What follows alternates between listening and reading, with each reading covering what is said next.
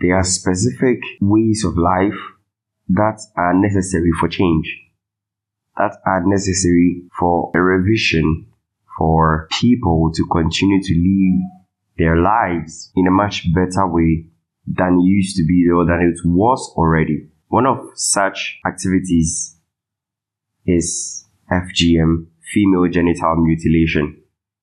Science holds dear that the female clitoris is the most sensitive organ part of their reproductive organ. Imagine you have a wife, you have a partner who has suffered a mutilation because of the cultures they've joined. Well, they see it as a rite of passage or whatever, I don't know, has suffered this. How can you possibly have a sexual relationship, have an intimate and passionate sexual relationship with such a partner? Becomes very hard because whatever thing is going to cause this such partner to have this sexual pleasure so much for you, even in your intercourses and all, has been taken, has been has been taken away, and becomes really hard, really really hard for such a partner to have sexual pleasures, right? Even taking that far off, right?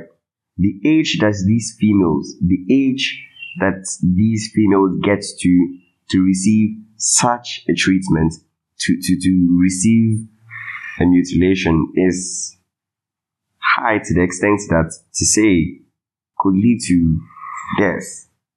I mean, not forgetting the agony, the pain they will go through from that time to the time everything is going to be healed perfectly well. And these are some of the causes or some of the ways of life that definitely should not be allowed or should be forgotten.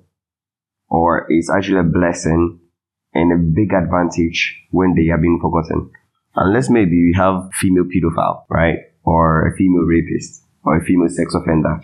Then well, I don't think minds that much, right? As a way of punishment. Oh, come on, Blake, bring bring bring your damn clit, girl.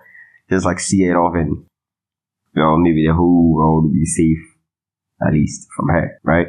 But apart from that, I don't think any female should suffer such a thing just because the thing is a way of keeping the females from having, from being promiscuous. Well, maybe it does help, right? But think about the greater good. You would want your partner to pleasure you. You would want your child to pleasure whoever they're going to get married to so that they can have a very fruitful relationship.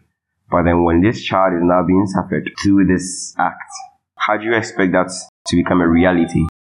Definitely hard, right?